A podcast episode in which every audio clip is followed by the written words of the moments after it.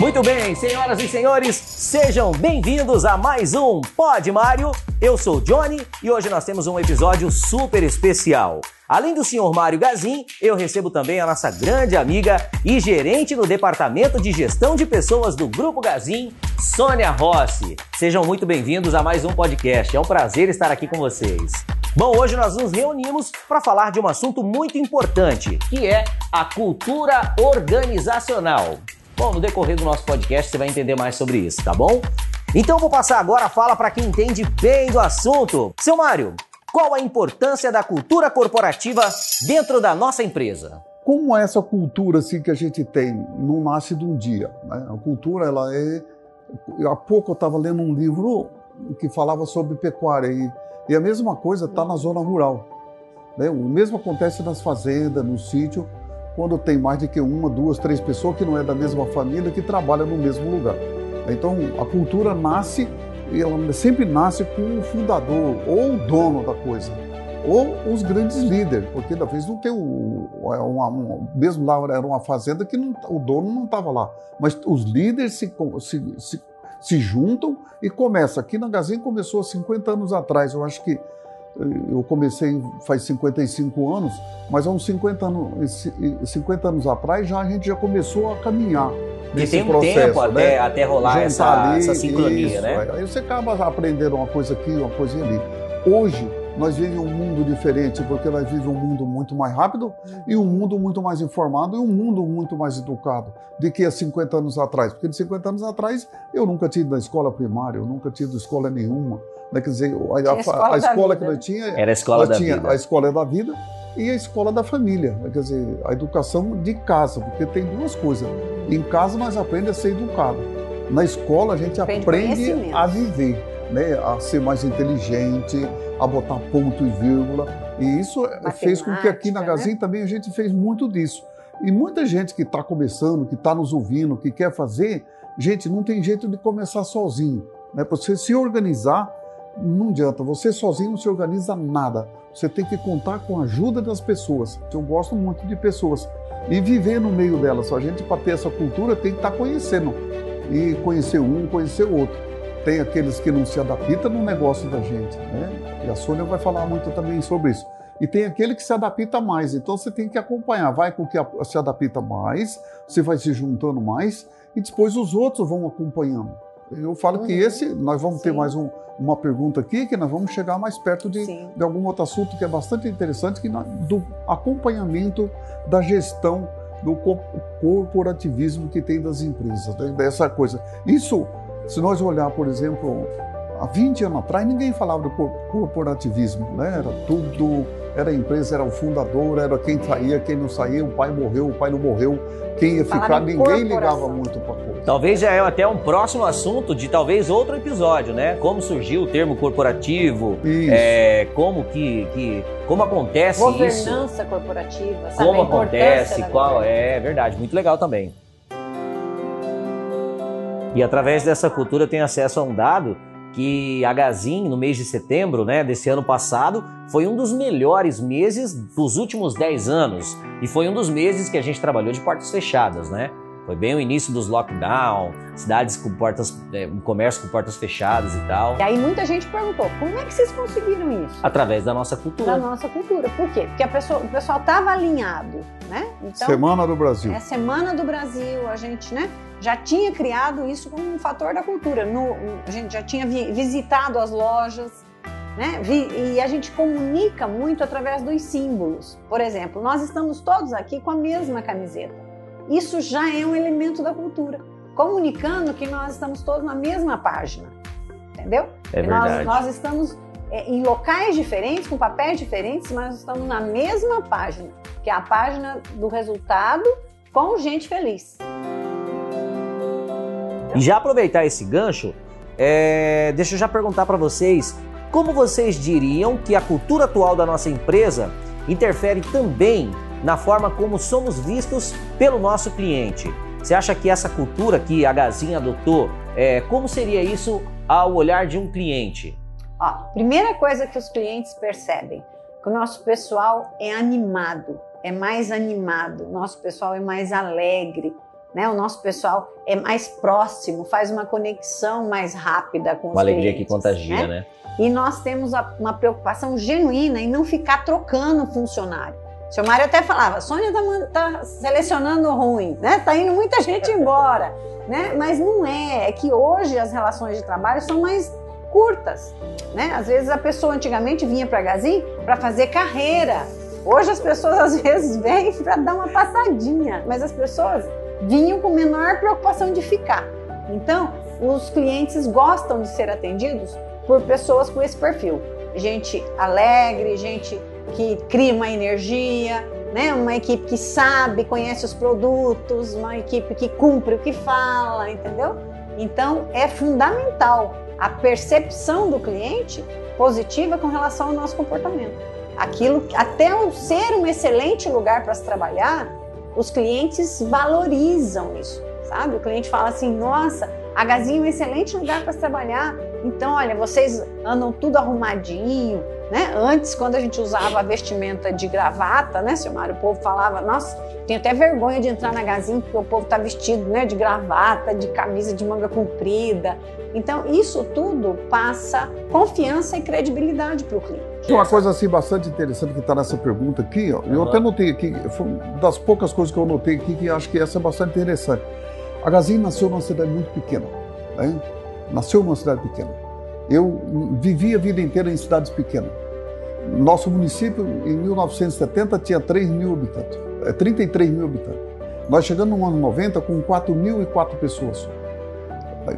Nós somos a segunda cidade do Paraná com maior invasão rural do país, é, do, do Brasil, do estado do Paraná. A primeira é Mirador, aqui perto do, do, de Paraíso do Norte. Isso fez com que nós aprendêssemos. Então, nós, nós estudamos nessas cidades. Depois, nós se formamos aqui também. Nós fizemos faculdade aqui dentro. Depois, quando nós foi fazer pós-graduação, nós foi para as grandes cidades. Né? Porque todo mundo me perguntava assim, você só é bom porque está na cidade pequena. Eu fui abrir uma fábrica onde tem a maior número de fábrica do país, que é em Feira, é de, Feira Santana. de Santana. 700 mil Quer dizer, habitantes. eu sou... Eu, eu, é, eu, 700 mil habitantes, eu agora acho que um pouco mais. Mas mesmo assim, vou pular 700 mil habitantes, mas é a cidade que mais tem fábrica no país. Quer dizer, eu estou lá no meio de todo mundo, estou lá no meio da Gerdau, estou no meio da Boticário, estou no meio da Pirelli, Pirelli é, Walter, de tudo. E fábrica, nós, é, nós fábrica de avião, tem até fábrica de avião. E a gente levou um tempo para consolidar a nossa cultura lá, é. entendeu? Porque as pessoas não conheciam Gazinho, né? não sabiam e hoje, esse DNA Gazinho, achava que era igual a todo mundo. Todo mundo falava que lá não ia dar certo. Ia dar eu certo. acabei levando até gente daqui do Paraná para lá. Depois, de repente, depois, nós vemos que os né? baianos são É, levar as pessoas daqui para lá para tentar levar um pouco isso, da nossa cultura, nossa de como é aqui no coração da Gazinha. Mas que nada, lá eles aprenderam tudo. É, é tudo igual. É porreta. É porreta. Boa, boa, boa, boa. É porque cada lugar do Brasil tem a sua cultura, né? Até a gente conseguir mas, levar a nossa é, cultura, assim, leva um tempo. Tem a sua cultura, Johnny, mas é, é um ser humano aberto a aprender, que pensa, que sente, né? Então, então, é, isso é moldável. A gente é aí é vamos para Paraíba, né? Depois nós fomos para Cuiabá, nós tínhamos uma loja só no bairro, fomos para o centro. Porto Velho, gente né? boa. Porto Velho, olha quantas Porto lojas, Velho, né? Porto Velho tem 16, o município de Porto Velho tem 16 lojas assim. Né? 11, só no município de Porto Velho? Só no município de Porto Velho. 11 no Rio Branco. Quer dizer, aí nós foi esparramando para todo lado. Então não tem essa cultura ali que a gente que é só de cidade pequena. A gente se formou na cidade pequena, fizemos faculdade em cidade pequena, mas a pós-graduação foi o doutorado foi em grandes cidades. Né? Então longe. esse eu acho que foi assim uma coisa assim que a gente aprendeu bem e deixa ali um, um grande passo para todo mundo.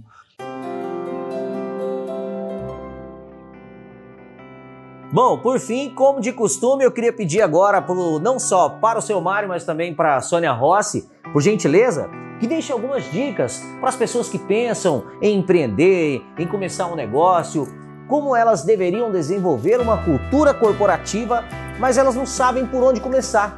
Qual a dica que vocês dois dariam para essas pessoas? Muito bem. Começar pela Sônia. É, eu diria assim, olha, a primeira coisa que a pessoa precisa pensar é quem que ela é entendeu? Porque uma cultura precisa ser perene. Né? Eu preciso ser uma pessoa é, sólida.